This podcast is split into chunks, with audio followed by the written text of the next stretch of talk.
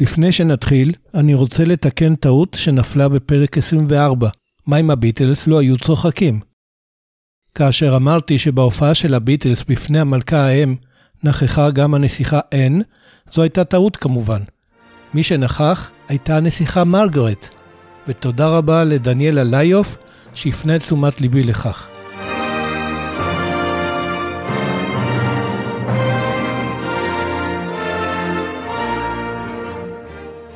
ועכשיו אפשר להתחיל. הפרק הזה של הפודקאסט לביטלס יש משהו להסתיר, נעשה בהשראת נושא שהציע לי אסף צומת, ועל כך אני רוצה להודות לו מאוד. תודה רבה לך, אסף. One, two, one, two,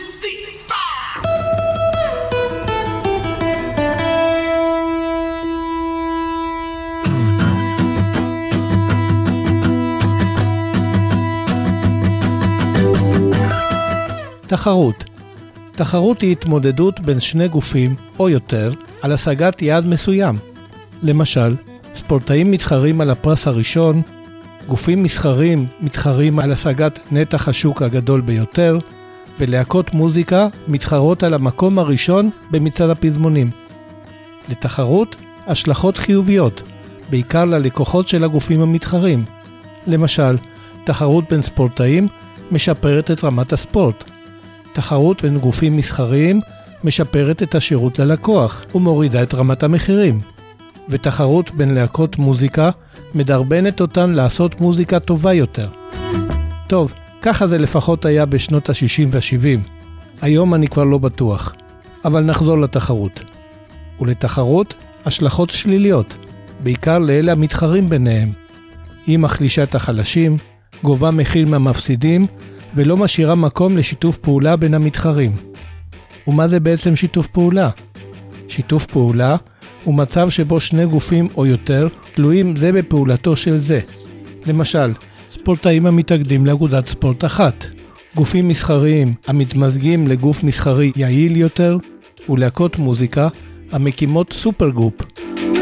בעוד שהתחרות מייצרת מצב של מנצח אחד ושל הרבה מפסידים, שיתוף פעולה מייצר מצב של ווין ווין עבור כולם.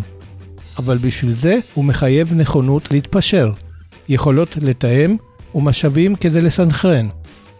אז זהו, על תחרות, שיתוף פעולה ולהקות מוזיקה נדבר בפרק הזה.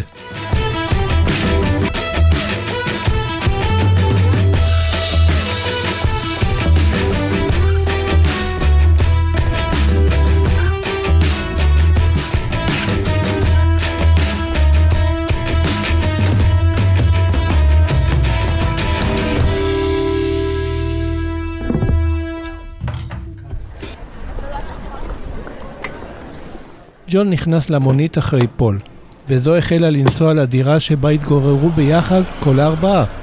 בקיצר, דירת השותפים של הביטלס בלונדון.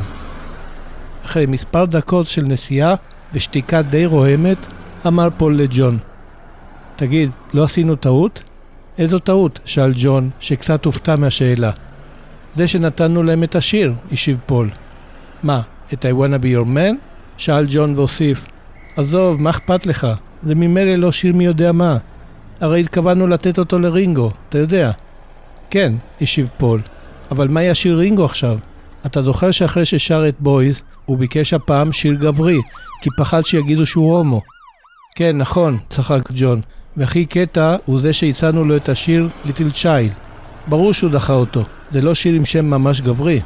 בדיוק, אמר פול, וזו בדיוק הסיבה שהתחלתי לכתוב בשבילו את I wanna be your man. אני מסכים איתך שזה לא השיר הכי טוב שכתבתי, אבל אתה יודע, אי אפשר לצפות מרינגו לשיר שירים מורכבים.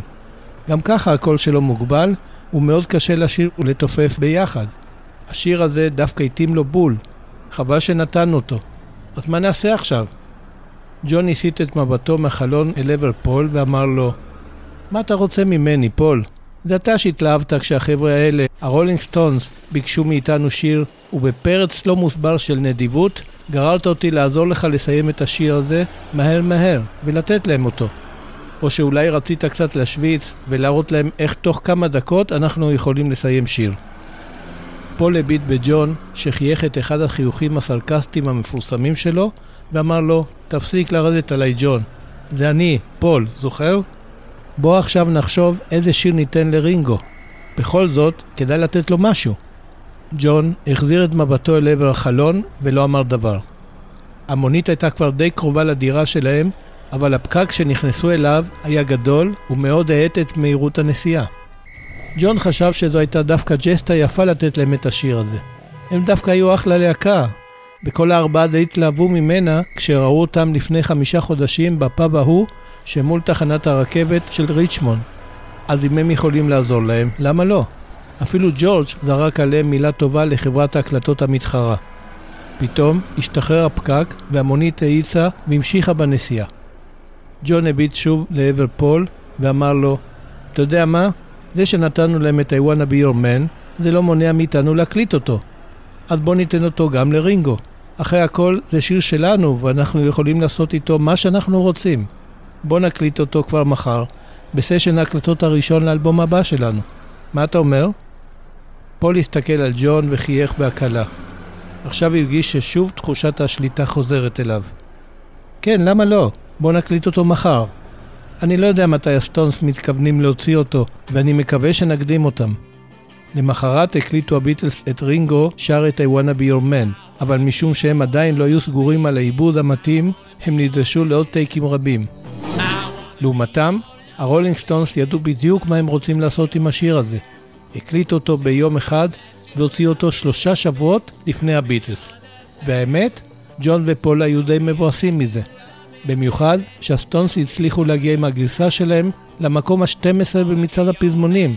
הישג לא רע עבור להקה די אלמונית. זה אפילו היה יותר גבוה ממה שהם, הביטלס, הצליחו להגיע עם הסינגל הראשון שלהם, Love Me Do. הם עדיין לא ידעו שהגרסה שהכי זכורה עד היום של השיר I wanna be your man היא לא זו של הרולינג סטונס, אלא זו של הביטלס. מאז שנת 1965, הסטונס לא ביצעו יותר את השיר הזה כי לא יכלו להתחרות בגרסה של הביטלס. וכך, במשך שנים רבות, נמנעו הסטונס מלבצע אותו בהופעות, חוץ ממספר פעמים בודדות בשנת 2012 ופעם אחת השנה, 2022, כשהופיעו באצטדיון אנפילד שבליברפול. אז רצו לעשות מחווה לבני העיר, הביטלס.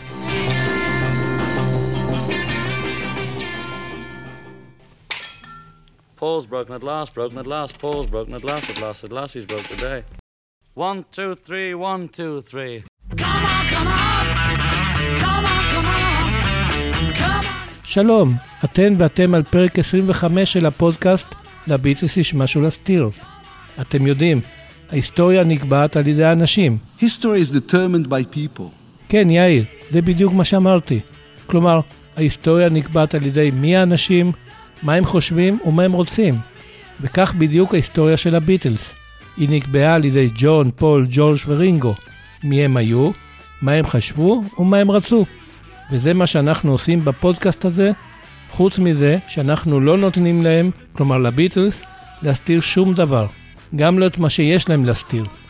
בפרק הזה נבחן את מערכת היחסים הייחודית שקיימו הביטלס עם להקת הרולינג סטונס.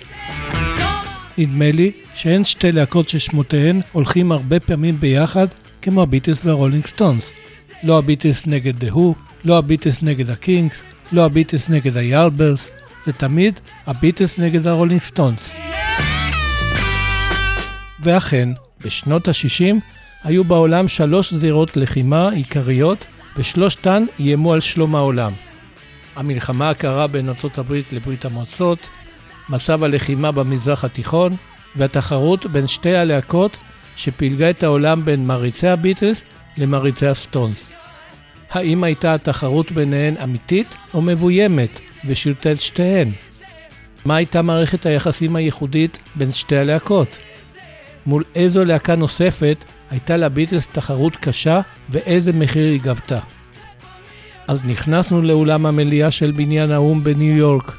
הדיילת הוביל אותנו אל פודיום הנואמים. התמקמנו במקום והמצלמה התמקדה בנו כשהקיר המשויש הירוק המפורסם מאחורינו. המליאה מלאה עד אפס מקום במשלחות מכל המדינות החברות. הנה חברי המשלחת האיראנית קמו ועזבו את האולם בהפגנתיות, הנאום שעשינו עליו אלפי חזרות רץ לנו בראש. נציגי התקשורת דרוכים ומוכנים לקראת כל מילה שנגיד, ובעוד שנייה נפתח בנאום במילים בנובמבר 1947, אז למה אנחנו מחכים? יאללה, בואו נתחיל. In November 1947,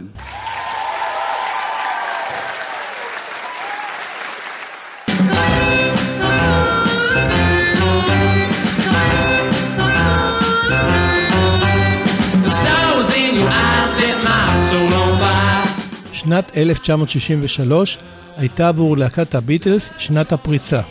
מה שהלהקה הזו עברה בשנה אחת, להקות אחרות עוברות במשך שנים רבות, אם בכלל. מלהקה אלמונית מהפריפריה הצפונית והרחוקה של אנגליה, הביטלס הפכו בשנת 1963 ללהקה מצליחה ביותר בבריטניה כולה. מלהקה המופיעה במועדונים קטנים, הביטלס הפכו ללהקה המופיעה בבמות היוקרתיות ביותר של לונדון, כולל ההופעה המלכותית בפני המלכה האם והנסיכה, כן כן, מרגרט. מלהקה שמחממת להקות אחרות, כולל את ג'ניס החשפנית במועדון סטריפטיז בלתי חוקי, הביטלס הפכו ללהקה המופיעה לצד הכוכבים הגדולים, חלקם the מלהקה שהניסיון שלה בעולם ההקלטות הסתכם ב tape recorder ביתי ובאולפן חובבים קטן, הביטלס הפכו ללהקה החתומה על חוזה הקלטות עם אחת משלוש החברות הגדולות של לונדון. באותו זמן הייתה להקה אחרת בשם הרולינג סטונס, שעדיין נלחמה על מקומה והופיעה בפאב בשם קראודדי, הממוקם מול תחנת הרכבת של ריצ'מונד, סמוך ללונדון, תמורת פאונד אחד להופעה, שהם כ-90 שקלים במונחים של היום. באפריל 1963 הקליטו הביטלס באולפן טוויקנהאם, לא רחוק מריצ'מונד, עבור הופעה בתוכנית הטלוויזיה Thank You Lucky Star. בתום ההקלטה ניגש לביטלס בחור בשם ג'ורג'ו גומלסקי, שסיפר להם על הפאב שבבעלותו, זה הממוקם מול תחנת הרכבת של ריצ'מונד הסמוכה, ובו מופיעה להקה חדשה ומצוינת. ככה הוא אמר. הדבר עורר את סקרנותם של ג'ון, פול, ג'ורג' ורינגו, שהיו חדשים בלונדון, ומאוד רצו לדעת מה הולך בסצנת המוזיקה של העיר. Come. גומלסקי הציע להם לעצור בפאב בדרכם הביתה ולהתרשם. כשהביטלס הגיעו לשם, הרולינג סטונס היו באמצע הקטע שלהם, והקהל השתולל וצרח. מה שהם ראו מולם הזכיר להם את עצמם בעבר הלא רחוק, במועדוני ליברפול והמבורג.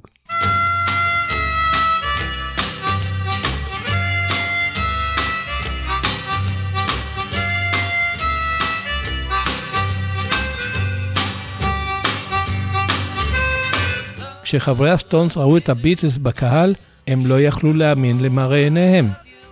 כמו כל צעירי בריטניה, הם ידעו טוב מאוד במי מדובר, אבל בעיקר זכרו את החוויה המכוננת שחוו כששמעו ברדיו לראשונה את השיר Me Do. מצד אחד, הם התבאסו ממנו, ומצד שני, קיבלו בוסט של אנרגיה שדרבנה אותם לדחוף קדימה את הקריירה שלהם. למה התבאסו?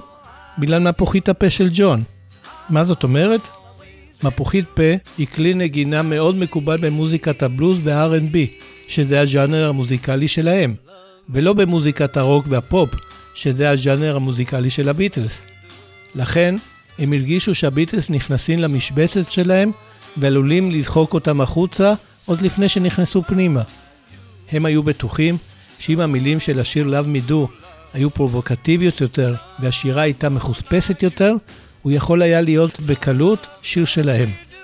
מצד שני, העובדה שצעירי בריטניה מאוד אהבו את הלאו מידו עם מפוחית הפה, נתנה להם תקווה שהם עשויים להצליח עם המוזיקה שלהם. ההבנה הזו חיזקה מאוד את הביטחון העצמי של הסטונס, הטעינה אותם באנרגיות ודחפה אותם לקדם את הקריירה שלהם. בואו נשמע מה היה למיק ג'אגר לספר על כך.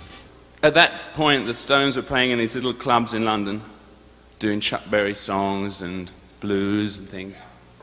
And we loved doing that, and we, uh, pretty scruffy lot. And we thought that we were totally unique animals. I mean, there was no one like us. And then we heard there was a group from Liverpool. Now, now, everyone talks about, you know, Syos in Levittown, but I can tell you, Liverpool, this is really.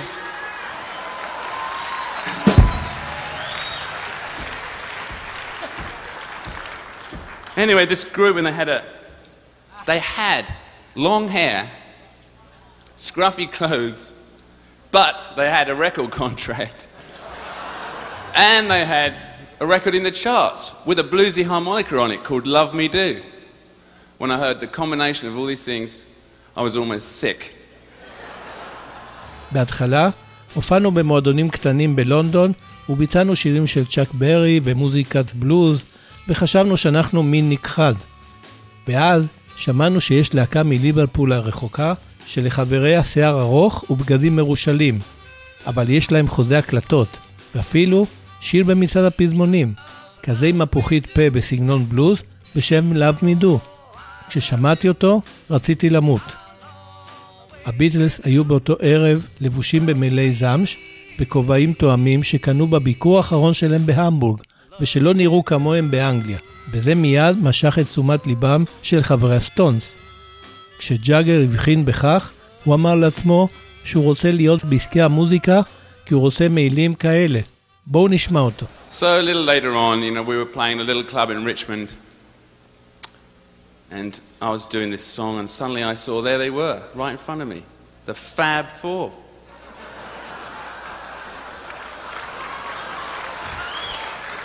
John Paul, George, and Ringo. The four-headed monster. They never went anywhere alone at this point. And they had on these beautiful, long, black leather trench coats. I, I could really die for one of those. And I, I thought, even if I have to learn to write songs, I'm gonna, I'm gonna get this. אז ניגענו במקום קטן בריצ'מונד, ופתאום ראיתי לפניי את ארבעת המופלאים, ג'ון, פול, ג'וש ורינגו, המפלצת בעלת ארבעת הראשים. הם אף פעם לא נפרדו. הם לבשו מעילים ארוכים שחורים יפהפיים, ואני מתתי שיהיה לי אחד כזה, וחשבתי שגם אם אצטרך ללמוד לכתוב שירים, אני אשיג לי אחד כזה. ועל מפלצת בעלת ארבעת הראשים סיפרתי בהרחבה בפרק 14. מה אם הביטלס לא היו מפלצת עם ארבעה ראשים?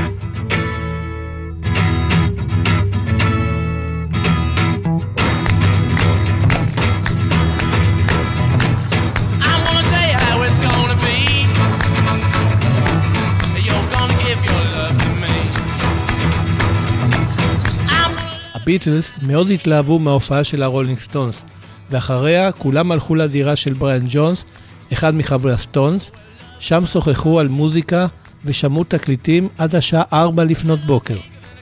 בין היתר, ובעצם בעיקר, ניצלו הסטונס את המעמד והתייעצו עם חברי הביטלס על איך להצליח בתעשיית המוזיקה ולהחזיק בה מעמד כמה שיותר. וזו נקודה מאוד חשובה שעליה אחזור בהמשך הפרק, אז תזכרו אותה. וכך, בערב הזה נוצר בין חברי שתי הלהקות קליק, וגם זו נקודה מאוד חשובה שאליה אחזור בהמשך, אז תזכרו גם אותה.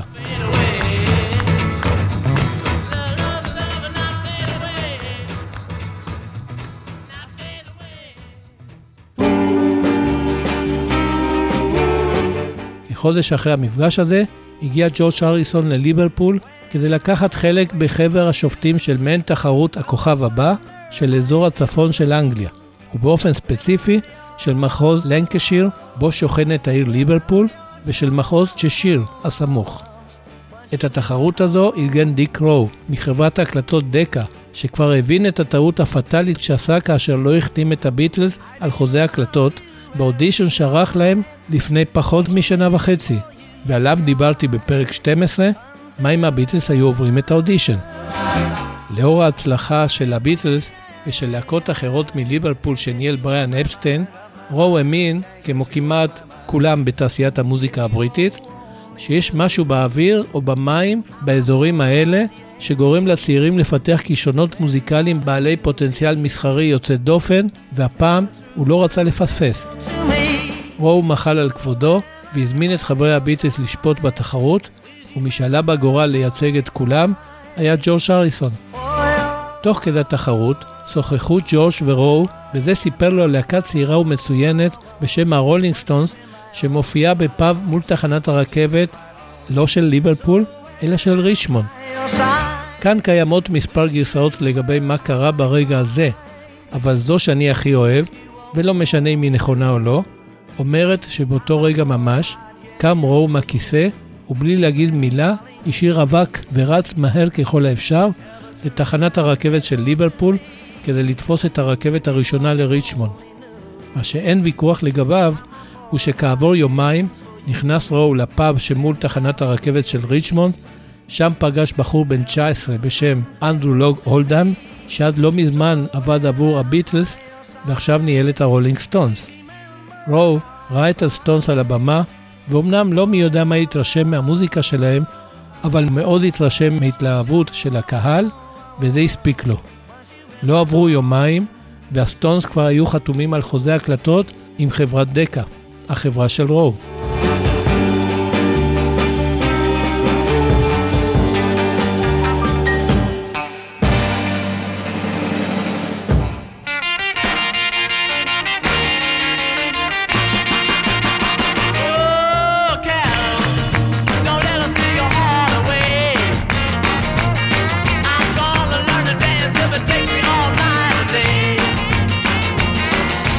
הולדהאם, שהיה איש יחסי ציבור מעולה, הבין שכדי להצליח בתחרות מול הביטלס, אסור שהסטונס יהיו עוד חיקוי שלהם.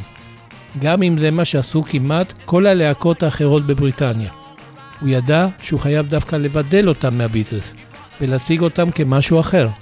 לכן, אם הביטלס היו הילדים הטובים של תעשיית הפופ הבריטית, וכל אימא רצתה שהבת שלה תתחתן עם אחד מהם, הסטונס היו הילדים הרעים של תעשיית הפופ הבריטית, וכל אימא נחרדה מזה שהבת שלה רוצה להתחתן עם אחד מהם. אליסטור טיילור, העוזר של בריאן אפשטיין, סיפר על כך. התדמית שבריאן בנה לביטלס הייתה של קבוצה של בחורים טהורים, וכך האימהות נתנו לבנות המתבגרות שלהן ללכת לראות אותם בהופעות. לעומתם, הרולינג סטונס היו הילדים הרעים. הסטונס היו השחורים והביטלס היו הלבנים.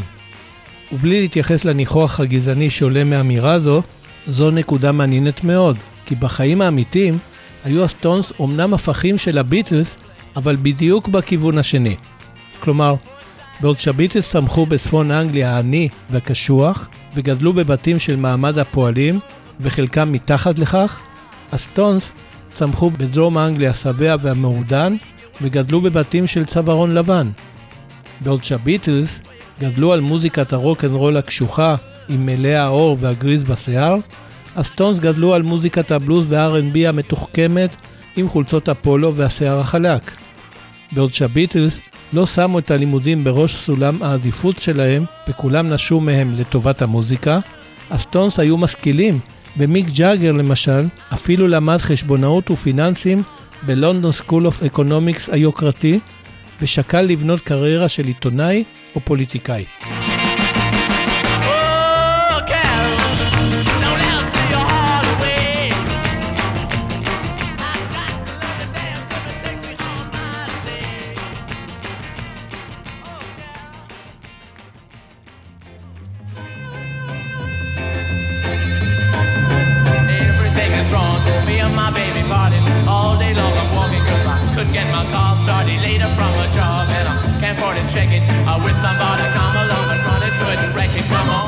הפעם הבאה שפגשו חברי הביטלס את חברי הרולינג סטונס הייתה בתחילת חודש יולי 1963, במועדון בסוהו בשם The Scene. שם בילו כולם בשתייה משותפת ושיחות אל תוך הלילה על מוזיקה, על התעשייה והדרכים להצליח בה. הסטונס היו מאוד זקוקים לעצה טובה מחברי הביטלס, שכן עדיין התקשו בצעדים הראשונים שלהם, והסינגל הראשון שיצא לפני כחודש, כמון, בקושי הגיע למקום ה-21 במצעד הפזמונים. זה לא היה ממש רע, אבל בואו נודה על האמת, זה גם לא היה ממש טוב. ומבחינתם, בעיקר זה היה פחות טוב במקום שאליו הגיע הסינגל הראשון שהוציאו הביטלס, Love Me Do. לכן, הם מאוד רצו שהסינגל הבא שלהם יהיה להיט, אבל לא היה להם שום שיר מבטיח. ב-10 בספטמבר 1963 פגשו ג'ון ופול שוב את הסטונס, והפעם די במקרה. איך זה קרה אתם שואלים? יש בעניין הזה בגדול שתי גרסאות. גרסה אחת היא של אולדהאם, והיא אומרת שהוא ראה את ג'ון ופול יוצאים ממונית באזור הסוהו, ניגש אליהם ולקח אותם למקום שבו עשו הסטונס חזרות. הגרסה האחרת היא של פול, והיא אומרת שהוא וג'ון הלכו ברגל ברחוב ופתאום ראו את מיק ג'אגר וקית' ריצ'רס, חבר נוסף בלהקת הרולינג סטונס, עוברים במונית וביקשו מהם טרמפ. גם כך וגם כך, ג'אגר שאל אותם האם יש להם שיר בשבילם. פול הציע לתת להם את השיר שהתחיל לכתוב עבור רינגו, וביצע בפניהם גרסה לא גמורה של I wanna be your man, על הפסנתר. הסטונס מאוד אהבו את מה ששמעו, כי לדעתם זה היה שיר קרוב לסגנון שלהם, ואז הלכו ג'ון ופול הצידה, ותוך דקות סיימו את השיר ונתנו להם אותו. על כך סיפר ג'ון, נתנו לסטונס את השיר I wanna be your man, שהיה מיועד לרינגו. זה מראה עד כמה לא היה חשוב השיר הזה בינינו, הרי לא היינו נותנים להם שיר טוב. כידוע, בסוף החליטו ג'ון ופול שגם הם, כלומר רינגו, יבצע את השיר הזה, ולמחרת הקליטו אותו עבור האלבום השני שלהם, With the Beatles. אבל הסטונס היו מאוד זריזים והוציאו את השיר שלושה שבועות לפניהם. בסופו של דבר, הגרסה של הסטונס הפכה ללהיט הראשון שלהם, שנכנס לטופ 20 והגיע למקום ה-12 במצעד הפזמונים. אמנם זה עדיין לא היה המקום הראשון, אבל בכל זאת, זה היה מקום מאוד טוב, והכי חשוב, מקום יותר גבוה מזה שאליו הגיע Love Me Do. אבל הסטונס עדיין היו מאוד רעבים להגיע למקום הראשון במצעד הפזמונים, וזה קרה להם באפריל 1964, עם האלבום הראשון שלהם ששמו היה, כמה מקורי, The Rolling Stones. אגב, הגרסה האמריקאית של האלבום, ששמה היה England's Newest Hit Makers, הגיעה למקום ה-11 במצעד הבילבורד האמריקאי, ואין מה להגיד, זה היה הישג מאוד יפה. אלא שבאותו זמן, חמשת המקומות הראשונים של הבילבורד היו תפוסים על ידי שירים של הביטלס, וכבר שלושה חודשים קודם הגיע השיר I want to hold your hand למקום הראשון. וכך, במהלך השנים, הפכה להקת הרולינג סטונס לאחת המצליחות בעולם, אבל תמיד חצי צעד אחרי הביטלס. כדי להמחיש את זה, אצטט חמישה נתונים מבין רבים אחרים. תקשיבו לזה טוב. הביטלס מכרו עד היום 290 מיליון תקליטים, לעומת הסטונס עם 103 מיליון בלבד. לביטלס 17 סינגלים ו-15 אלבומים, כולל אלבומי אוסף, שהגיעו למקום הראשון במצעד הפזמונים הבריטי, לעומת הסטונס עם 8 סינגלים ו-11 אלבומים בלבד. הביטלס נמצאים במקום הראשון בדירוג 100 האומנים הגדולים מכל הזמנים של המגזין רולינג סטון, לעומת הסטונס במקום הרביעי המכובד. הביטלס גרפו שמונה פרסי גרמי לעומת הסטונס עם שלושה פרסים בלבד. ולביטלס 26 מיליון האזנות בחודש בספוטיפיי לעומת הסטונס עם 21 מיליון בלבד. כלומר, בתחרות בין שתי הלהקות, ידה של הביטלס לגמרי על העליונה.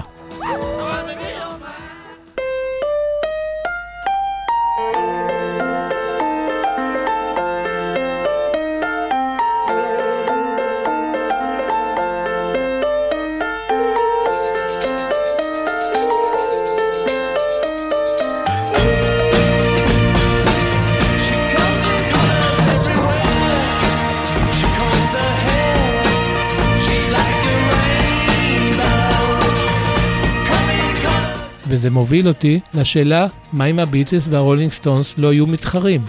הרי ידוע, בשנות ה-60 שתי הלהקות היו מתחרות ראש בראש והמעריצים נחלקו לשניים, אלה שהעריצו את הביטלס ואלה שהעריצו את הסטונס. אלא שהאמת הייתה אחרת. בין חברי שתי הלהקות לא הייתה באמת תחרות. היא הייתה די מדומיינת ושירתה את שתיהן מבחינה מסחרית. מה שהיה בין חברי שתי הלהקות היה משהו אחר לגמרי שנשמר הרחק מעיני המעריצים. מה זה היה? בין חברי שתי הלהקות נרקמה מערכת יחסים מאוד ייחודית, שהיה בה שילוב של שני רבדים, כימיה אישית וחברות קרובה ומנטורינג. מה הכוונה? בואו נתחיל עם הרובד הראשון, כלומר עם הכימיה האישית והחברות הקרובה. כמו שסיפרתי בפרק 17, מה אם שמי הפרברים לא יהיו כחולים? הביטלס הקיפו את עצמם בעיקר באנשים שבאו איתם מליברפול. כך למשל המנהל בריאן אפסטיין, חבורת העוזרים ניל אספינל, מל אבנס, טוני ברמואל ואליסטר טיילר ועוד. למה שיעשו את זה? כי האנשים האלה היו איתם עוד מהימים הראשונים כשהם היו חבורה של ארבעה צעירים פשוטים, אלמונים ובלי כסף, שניגנו ביחד. על הרקע הזה ידעו הביטלס שהם רצו את קרבתם בגלל מי שהם, ושעליהם הם יכולים לסמוך. מבחינתם, כל האחרים נתפסו כחשודים בכך שלא באמת רצו את קרבתם, אלא את הקרבה של התהילה, הפרסום והכסף שלהם. עם חברי הסטונס קרה משהו אחר לגמרי. כבר מהמפגש הראשון נוצרה בין חברי הביטלס לחברי הסטונס כימיה אישית שהולידה חברות קרובה. זוכרים שביקשתי מכם קודם לזכור את הקליק שנוצר ביניהם אחרי המפגש הראשון בפאב שמול תחנת הרכבת בריצ'מונד? אז זהו, על זה בדיוק אני מדבר עכשיו. ג'ון, פול, ג'ורג' ורינגו ראו בהם חמישה בחורים בני גילם, שכמוהם היו בחורים אינטליגנטים, מעניינים ומשעשעים, והיה להם את הכישרון, התשוקה והנכונות לעבוד קשה כדי להצליח. במילים אחרות, חברי הרולינג סטונס הזכירו להם את עצמם ואת הדרך שהם בעצמם עברו, וזה יצר אצלם הרבה מאוד אמפתיה והזדהות כלפיהם.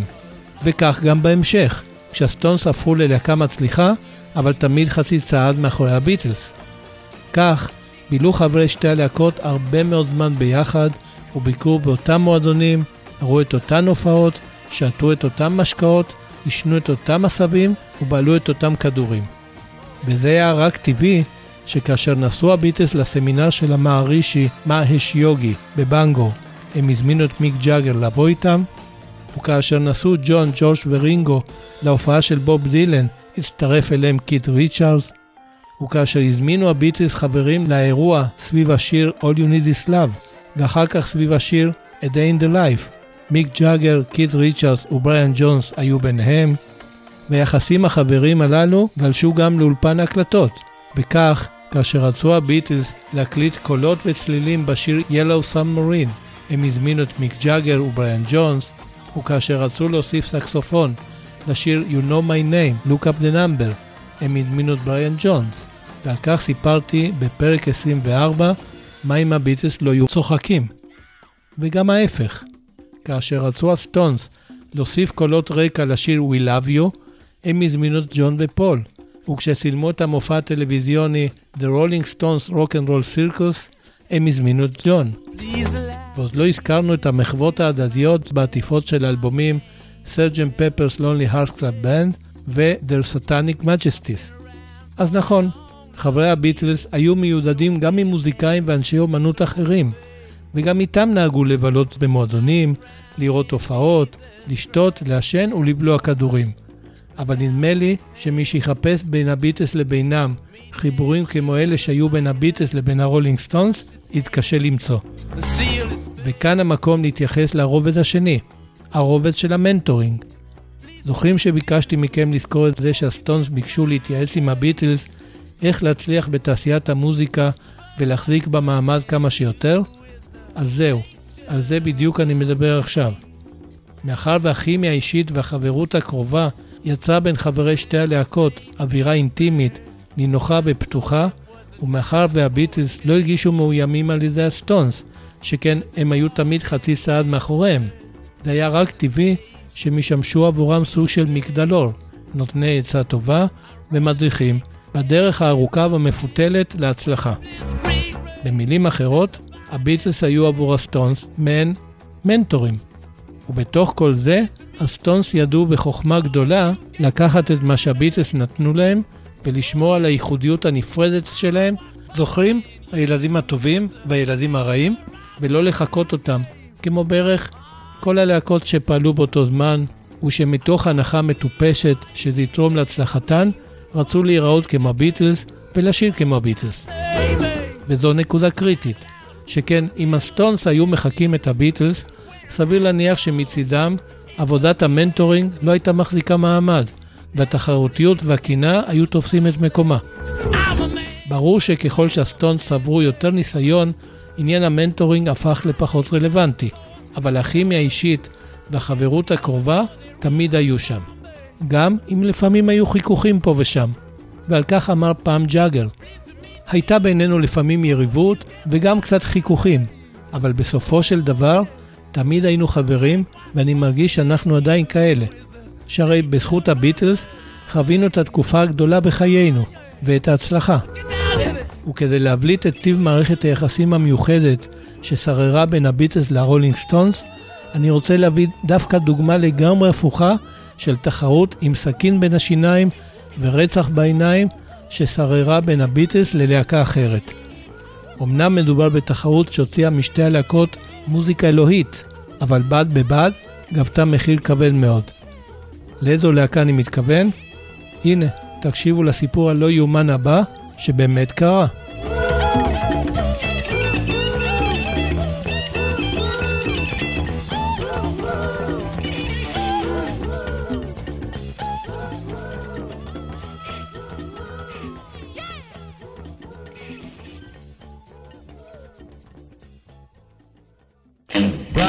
Round, round, get around, I get around, yeah, get around, round, round, I get around, I get around.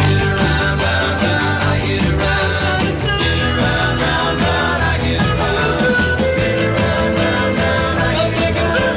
around.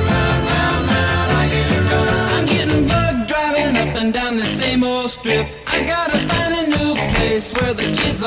around.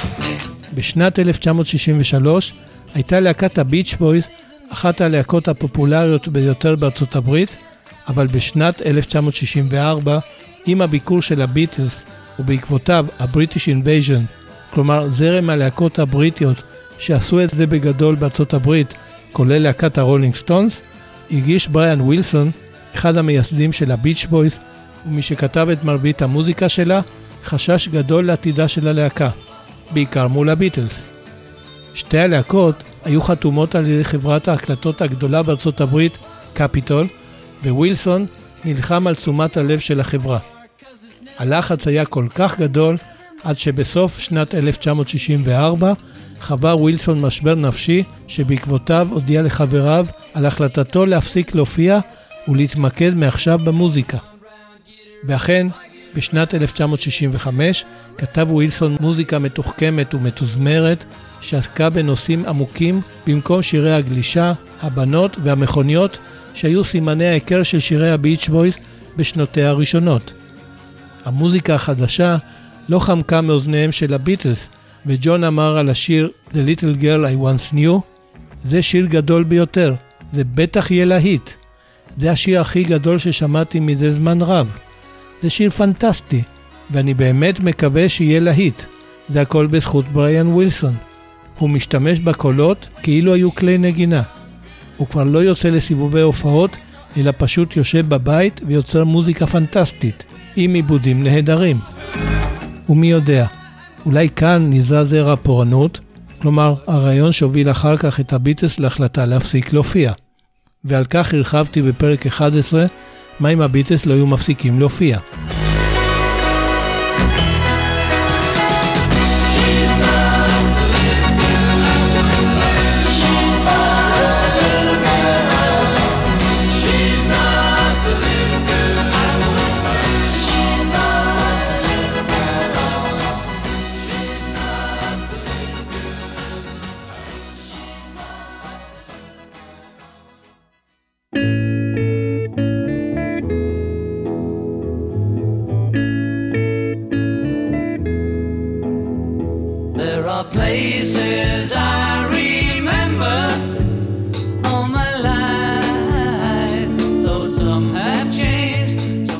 כאשר האזין ווילסון באותה שנה לאלבום החדש של הביטלס ראבר סול, הוא הוקסם ממנו ואמר, האלבום ראבר סול הוא הגדול ביותר ששמעתי אי פעם, לא רק בגלל המילים והמנגינות, אלא בגלל ההפקה וההרמוניות.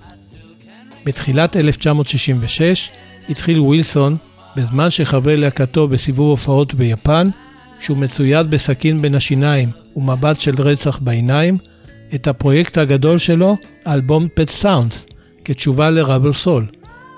מאוחר יותר הוא הוסיף, האלבום ראבר סול לא גרם לי לרצות לחקות את הביטלס, אלא להיות טוב כמוהם.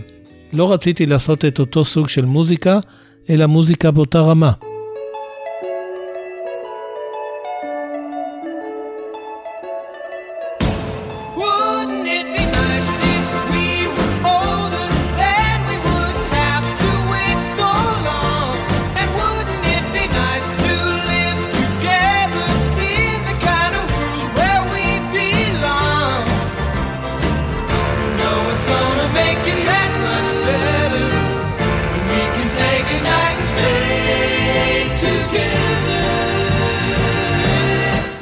ווילסון לא רק קיבל השראה מהמוזיקה של הביטלס, אלא גם מטכניקת ההקלטות שפיתח המפיק המוזיקלי פיל ספקטור. זו שזכתה לכינוי Wall of Sounds, ויצרה סאונד תזמורתי מהדהד לשירי פופ. ווילסון הביא לאולפן קונסולה של שמונה ערוצים, בזמן שהביטלס עוד עבדו עם קונסולה של ארבעה ערוצים, גייס נגני אולפן מעולים והשתמש באפקטים מוזיקליים שלא היו מקובלים עד אז, וזה עוד לפני שהביטלס יעשו את זה באלבום Sgt. Pepper.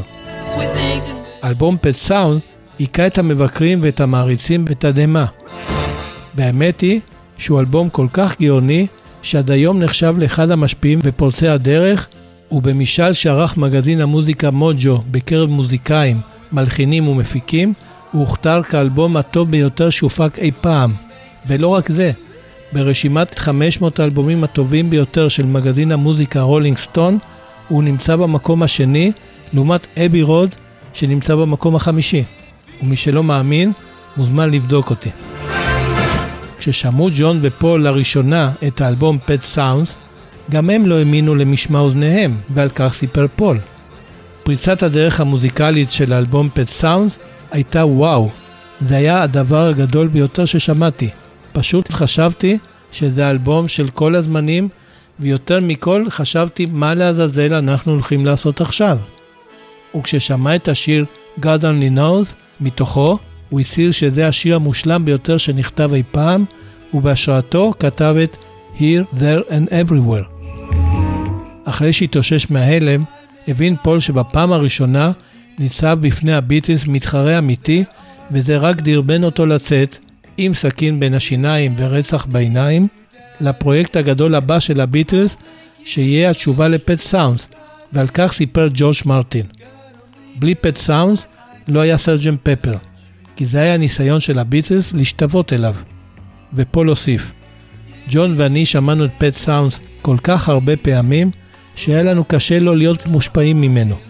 אני הייתי האדריכל של Sergeant Pepper, וההשראה שלי באה לגמרי מאלבום Pet Sounds. כששמע ווילסון שהביטלס עובדים על פרויקט חדש, שיהיה התשובה שלהם ל Pet Sounds, הוא נכנס מיד, עם סכין בין השיניים ורצח בעיניים, לפרויקט החדש הבא, במטרה לא לכתוב מוזיקה באותה רמה כמו הביטלס, אלא להביס את הביטלס, כפי שהתבטא. ווילסון התכוון הפעם לכתוב אלבום קונספט אמיתי, שבו כל השירים יהיו קשורים מבחינת התמות והמוזיקה, כמעין מסע בזמן דרך נקודות הציון המרכזיות בהיסטוריה של ארצות הברית. שמו של אלבום יהיה Smile.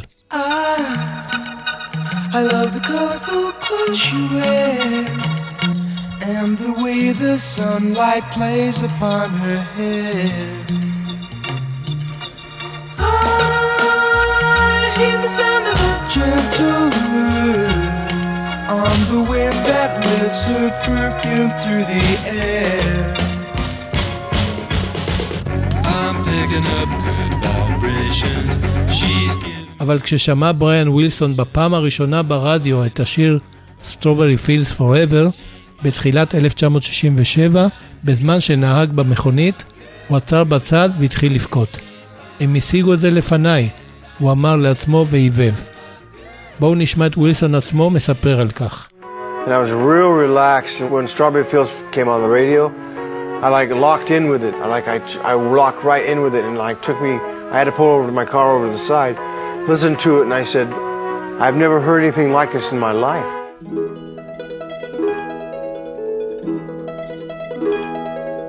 Wednesday morning at five o'clock as the day begins. חודש לפני שאלבום סרג'ן פפרס לונלי קלאב בנד יצא, נפגש פול עם ווילסון והשמיעו לו את השירים She's Leaving Home ו-A Day in the Life. ווילסון היה המום ממה ששמע ובכה מרוב התרגשות. הדבר החריף את חוסר הביטחון שסבל ממנו, וזה הביא אותו לצרוך כמויות עצומות של סמים ושל אוכל. הוא שקע בדיכאון עמוק והחל לסבול מפרנויה, ובסופו של דבר נטש את העבודה של אלבום Smile, שנגנז שבועות ספורים לפני שיצא האלבום של הביטלס. וכך החלה תקופה של שנים ארוכות שבהן ווילסון לא תפקד, וטופל בטיפולים פסיכיאטריים, כשבנוסף לכל נוצל על ידי המטפל שלו. בהתחלה, בלחץ של חברת קפיטול, הוציאו חברי הביץ' בויז האחרים גרסה חיוורת של מה שהוקלט עבור האלבום Smile, בשם Smiley Smile. וכמעט 40 שנה מאוחר יותר, בשנת 2004, אחרי שכבר עמד על הרגליים, הוציא ווילסון את הגרסה שלו לאלבום Smile, ששמה Brian Wilson Presents Smile.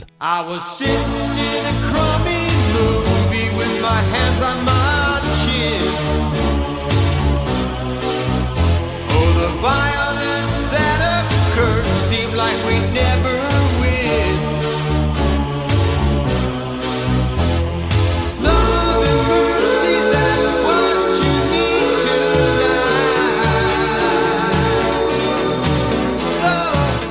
וכך, כמו שפתחתי ואמרתי, התחרות בין הביטלס לביץ' בויז הוציאה משתי הלהקות מוזיקה אלוהית, אבל בד בבד גבתה מווילסון מחיר כבד מאוד. אז לקראת סוף הפרק, אני לא אמליץ הפעם על ספר מתוך הספרייה הפרטית שלי, אלא על סרט תיעודי מצוין שצפיתי בו לאחרונה, ושמו בריאן ווילסון, Long Promise Road, שיצא בשנת 2021. זהו סרט שמתעד בצורה עדינה ורגישה שיח בין בריאן ווילסון לחברו הקרוב, ג'ייסון פיין, שהוא גם העורך של מגזין המוזיקה רולינג סטון, כשהם נוסעים ברחבי לוס אנג'לס ומבקרים במקומות שונים הקשורים בעברו של ווילסון. בסרט משולבים קטעים מסשנים של הקלטות שבהם הוא לקח חלק עם חבורת מוזיקאים, וכן התייחסויות של אנשי מוזיקה מובילים כמו אלטון ג'ון, ברוס פרינגסטין ואחרים לגבי תרומתו המוזיקלית העצומה של ווילסון. בסרט הזה משוחחים פיין ווילסון בצורה די פתוחה על המשברים הנפשיים שעבר ושנותנים את תוצאותיהם גם היום. וכמובן, לא נפקד מקומה של המוזיקה הנפלאה שכתב במסגרת פט סאונדס וסמייל. זהו סרט נפלא ומרתק שאני מאוד ממליץ לצפות בו. ואם נחזור לרולינג סטונס ולשאלה של הפרק, טוב שלא התקיימה תחרות אמיתית בין הביטלס לרולינג סטונס, וטוב שהיא נשארה בדמיונם של המעריצים של שתי הלהקות. לא ככה? אז רגע לפני שנחתום את פרק 24 עם השיר שעושה לי את זה, אני רוצה להזמין אתכן ואתכם לבקר באתר האינטרנט שלי, האמת מאחורי הביטלס, האתר לשימור מורשת הביטלס בישראל. תחפשו בגוגל או תכתבו beatles.org.il ותיכנסו לאתר עשיר ומגוון שכולו ביטלס עם שפע של חומרים ייחודיים ואיכותיים, והכל בעברית. חפשו אותי גם בפייסבוק ובכל הקבוצות המובילות שעוסקות בביטלס ובמוזיקה, ותוכלו לקרוא גם בהן את התכנים שלי. תודה רבה על ההתייחסויות, ההערות וההצעות שאתם כותבים לי. אתם כבר יודעים שאני תמיד עונה לכולם, וזו הזדמנות להודות שוב לאסף צומת על ההצעה בקשר לפרק הזה. ואם אתם אוהבים את הפודקאסט לביטלס יש משהו להסתיר, תדרגו אותו בספוטיפיי, באפל פודקאסט, באתר podcastim.org.il ובכל מקום שרק ניתן. זה ייקח לכם בדיוק שנייה וחצי. בדקתי. וכמובן, אל תשכחו לספר ולהמליץ על הפודקאסט לכל מי שאתם אוהבים, ולספר להם שהוא זמין בכל אפליקציות ההסכתים.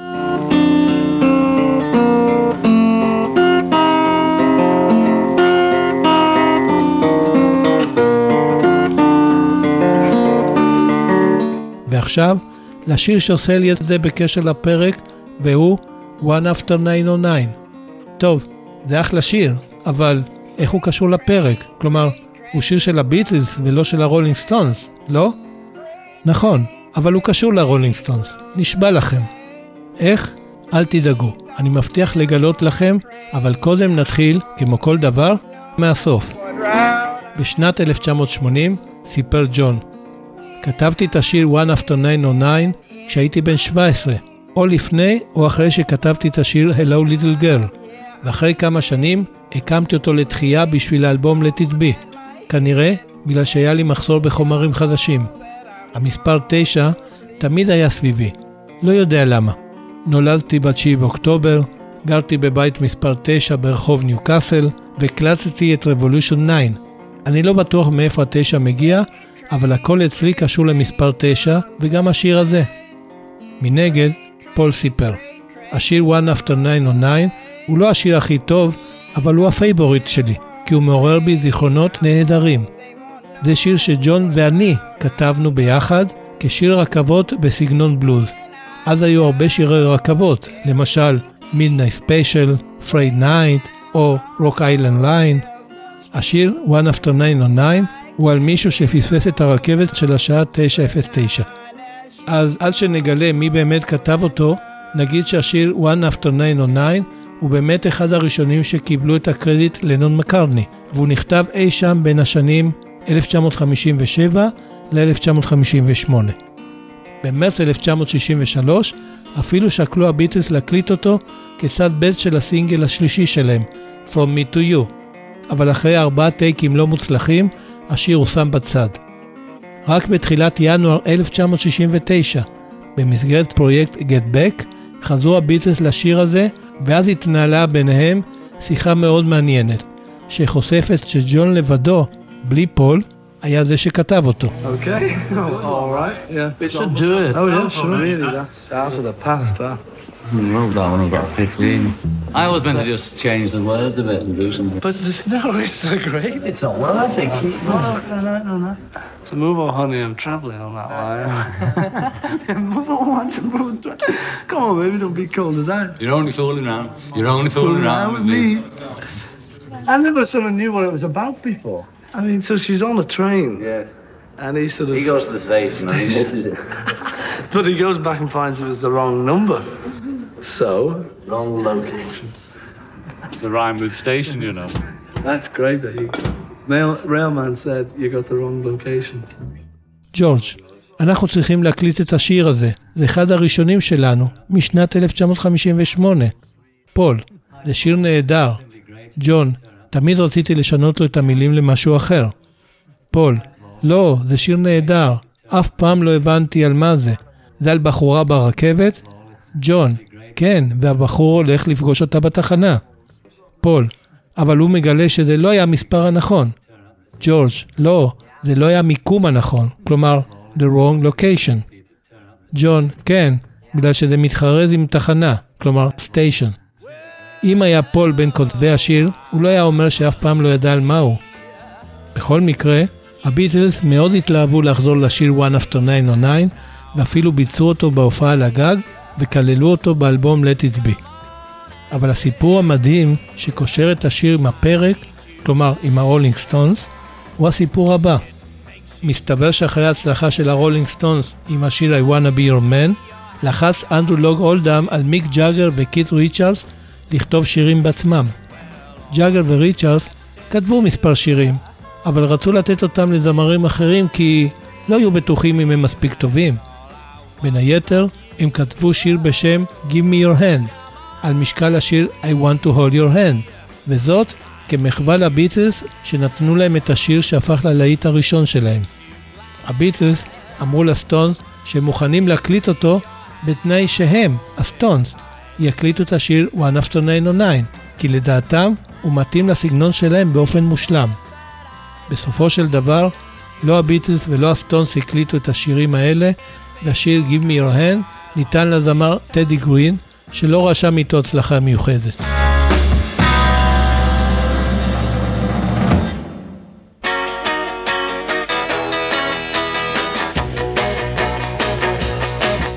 הגרסה שבחרתי להשמיע לכם של השיר One After 909 היא הטייק האחרון שהקליטו הביטלס באולפני EMI בתחילת מרץ 1963, כששקלו אותו כאופציה לצד ב' של הסינגל From Me to You. אז תהנו מהשיר ותדמיינו את הסטונס מבצעים אותו ותגלו אם הוא באמת מתאים להם באופן מושלם. בינתיים, אגיד לכם תודה רבה שהאזנתם והאזנתן לפודקאסט לביטלס יש משהו להסתיר. אני גבי פישמן ואנחנו ניפגש בפרק 26 שיעסוק באחת השאלות What If שאין מי שאוהב את הביטלס ולא שאל את עצמו לפחות פעם אחת בחייו. ולא, אני לא מתכוון למה אם הביטלס לא היו מתפרקים. אז למה אני כן מתכוון? טוב, תצטרכו לחכות לפרק הבא. אז בינתיים, תהנו מהשיר, יאללה ביי. Run